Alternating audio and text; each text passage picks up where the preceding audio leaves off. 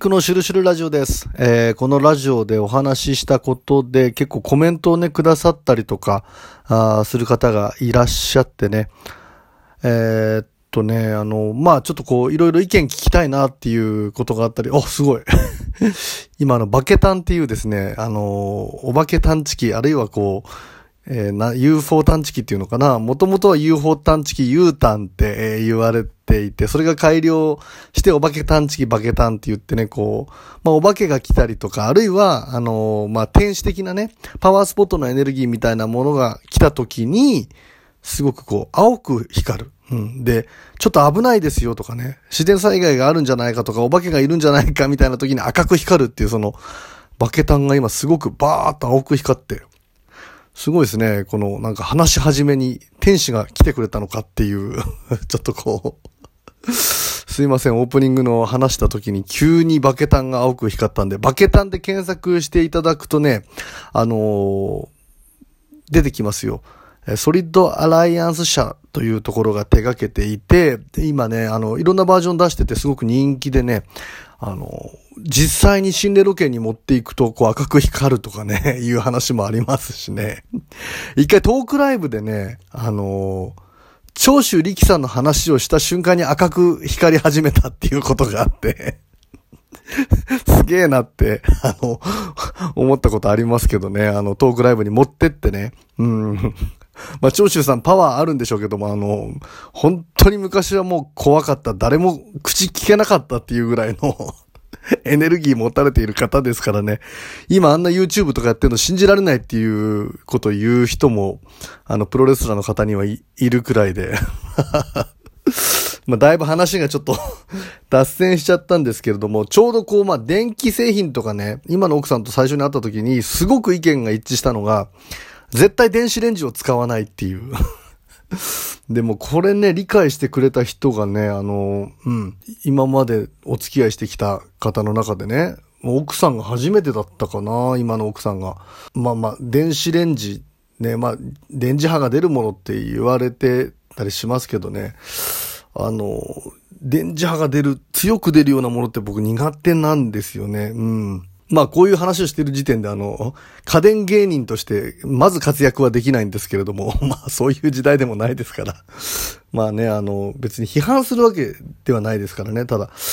ぱ電子レンジがすごく苦手で、あとね、もともとお笑い芸人やる前にフジテレビでね、あの、AD をやっていたことがあって、制作のね。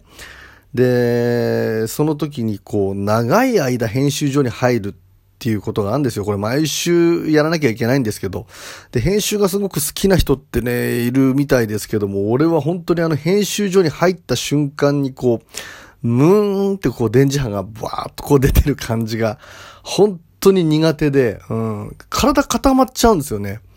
だからね、電気屋とかで買い物するときも、あのー、まあ、電化製品バンバン置いてあるようなね、ところだとね、なんか体固まっちゃって思考停止みたいになって、俺何しに来たんだっけみたいなことがちょっとこうね、あの、わからなくなるみたいな、うん、感覚になるんですよ。で、別にこれは俺がサイキックって言ってるわけではないんですけれども、あの昔の宮古島って、えー、電線が普及していない時は、要するによそ者、島以外の人が船でね、何のこう連絡とか知らせもない状態でですよ、船で、要するによそ者が入ってきた瞬間に、島の人はなんかね、分かったっていうね、あまあ、宮古島って広いですからね、まあ、全域ではないんでしょうけれども、あの、まあ、その港のそばの人なのかな、あの、とにかくよそ者が入ってくるっていうことに対して分かったらしいんですね。うん。まあ、集団で何人かが来るとかね。で、それが、あの、電線が普及するようになってからちょっと薄れたなんていう話を聞いたことがあってね。で、イギリスは、あの、サイキック帝国って、まあ言われますけれどもね、それこそまあリーディング、シッティングっていうね、ものが行われたり、またヒーラーにね、あの、ちゃんとしたこう、権利があったりして、あの、認められてるっていうようなね、あの、まあ、土台っていうかな、理解がすごくあって、えー、本当にこう、そもそもの成り立ちっていうかな、まあ、サイキックな、非常にサイキックとご縁がある国なんですけれども、あの、イギリスロンドンなんかはね、あの、電柱がないですからね。あの、そもそもその電柱を街をきれいにしようみたいなことが、まあ、あの、目的だっていうふうに言われたりもしてるんですけれども、あの、無電柱化って言ってね、電柱自体をなくそうと言って、えー、地下に、えー、入れていると。で、まあコストはそれなりに高いんですけれども、見栄えが良かったりとかね、あと、またか災害に強いなんていうこともメリットとしてありますよ、なんて言って、えー、地下にね、電線を埋没させているっていうね、これ自体がね、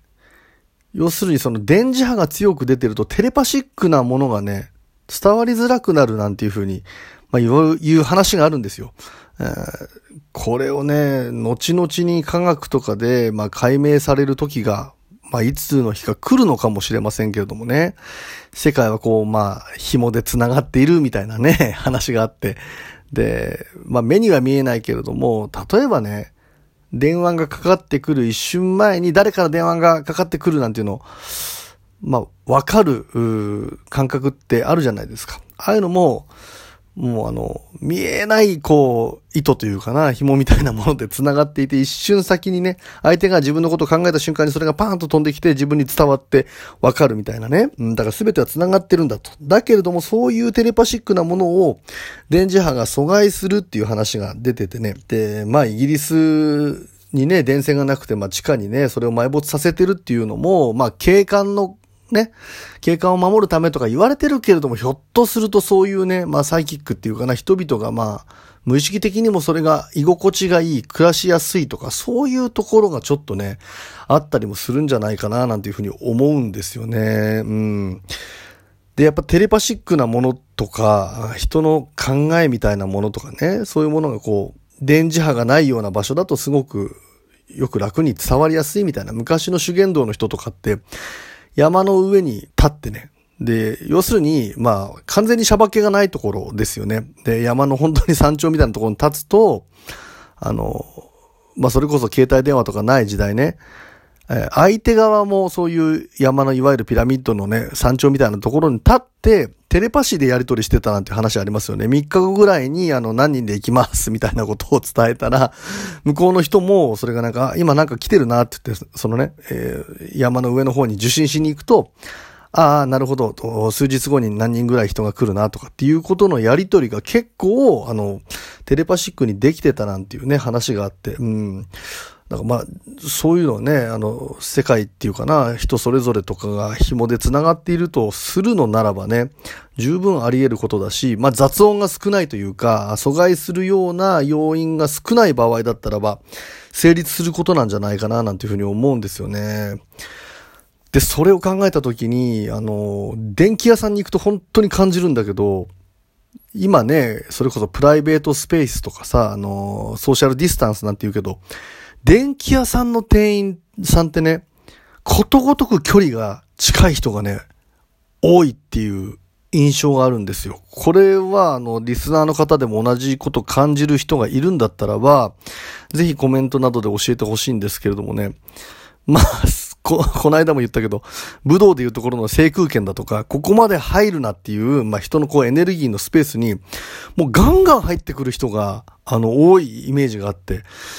それってなんかね、こう、お店の教えで、とにかくお客様の近くに行って、進めろなんていうことを教育されているからじゃないと思うんだよね。もういとも簡単にガーって入ってくるから。となるとそれは何なのかっていうとね、やっぱり常にそういう電磁波が出るような、環境で働いているとね、要するに、まあまあ、電磁波が強い場合、鳥がさ、方向感覚を失ってどこに行ったらいいかわからなくなっちゃうなんていう話もあるけれども、そういうもともと人間に備わっている感覚っていうかな、第六感っていうか、まあそれこそ、まあ超能力的なものでもあるんだけれどもね、そういう部分がね、こう、ちょっとわからなくなっちゃってるっていうか、うん、そういう環境の中でいることで、それを感じる力がどんどんどんどん、うん、後天的に鈍っているんじゃないかなっていうふうに思うんですよね。うん、まあ電車とか普段の生活の中でもちょっとこう距離が近すぎるところの制空権に入ってくる人ってなんかこう嫌だなって感じたりすることがあるぐらいなんだけれども、いとも簡単にぐわーっとね、もう本当にこれだけコロナだって言ってて、あの、マスクしましょうみたいなことを言ってるんだけども、もうめちゃくちゃ近くに来る人が多くて、ひょっとするとね、その背景にこう、電磁波的なものの環境に長くいるっていうことが関係してるんじゃないかな、なんてことを、まあ、ちょっと思ったというね、えー、今回お話しさせていただきました。まあ、今後ね、世の中本当に、インターネット限界説みたいなものも出てますからね、このまま行くとインターネットがパンクするんじゃないかとかね、まあコロナの状況の中で様々な人がもう世界同時にインターネットをものすごく使うようになってますから、まあそういう中で電磁波問題っていうのも今後ね、そこといかにこう共存していくかとか、まあ人間がその、まあ健康的な面でね、えー、害がね、出てこないわけはないだろうっていう部分ありますからね。ちょっとそういうところも今後、まあ、人間、人類のテーマになってくるんじゃないかということでね、えー、今回ちょっとその電磁波関係のお話しさせていただきました。ありがとうございました。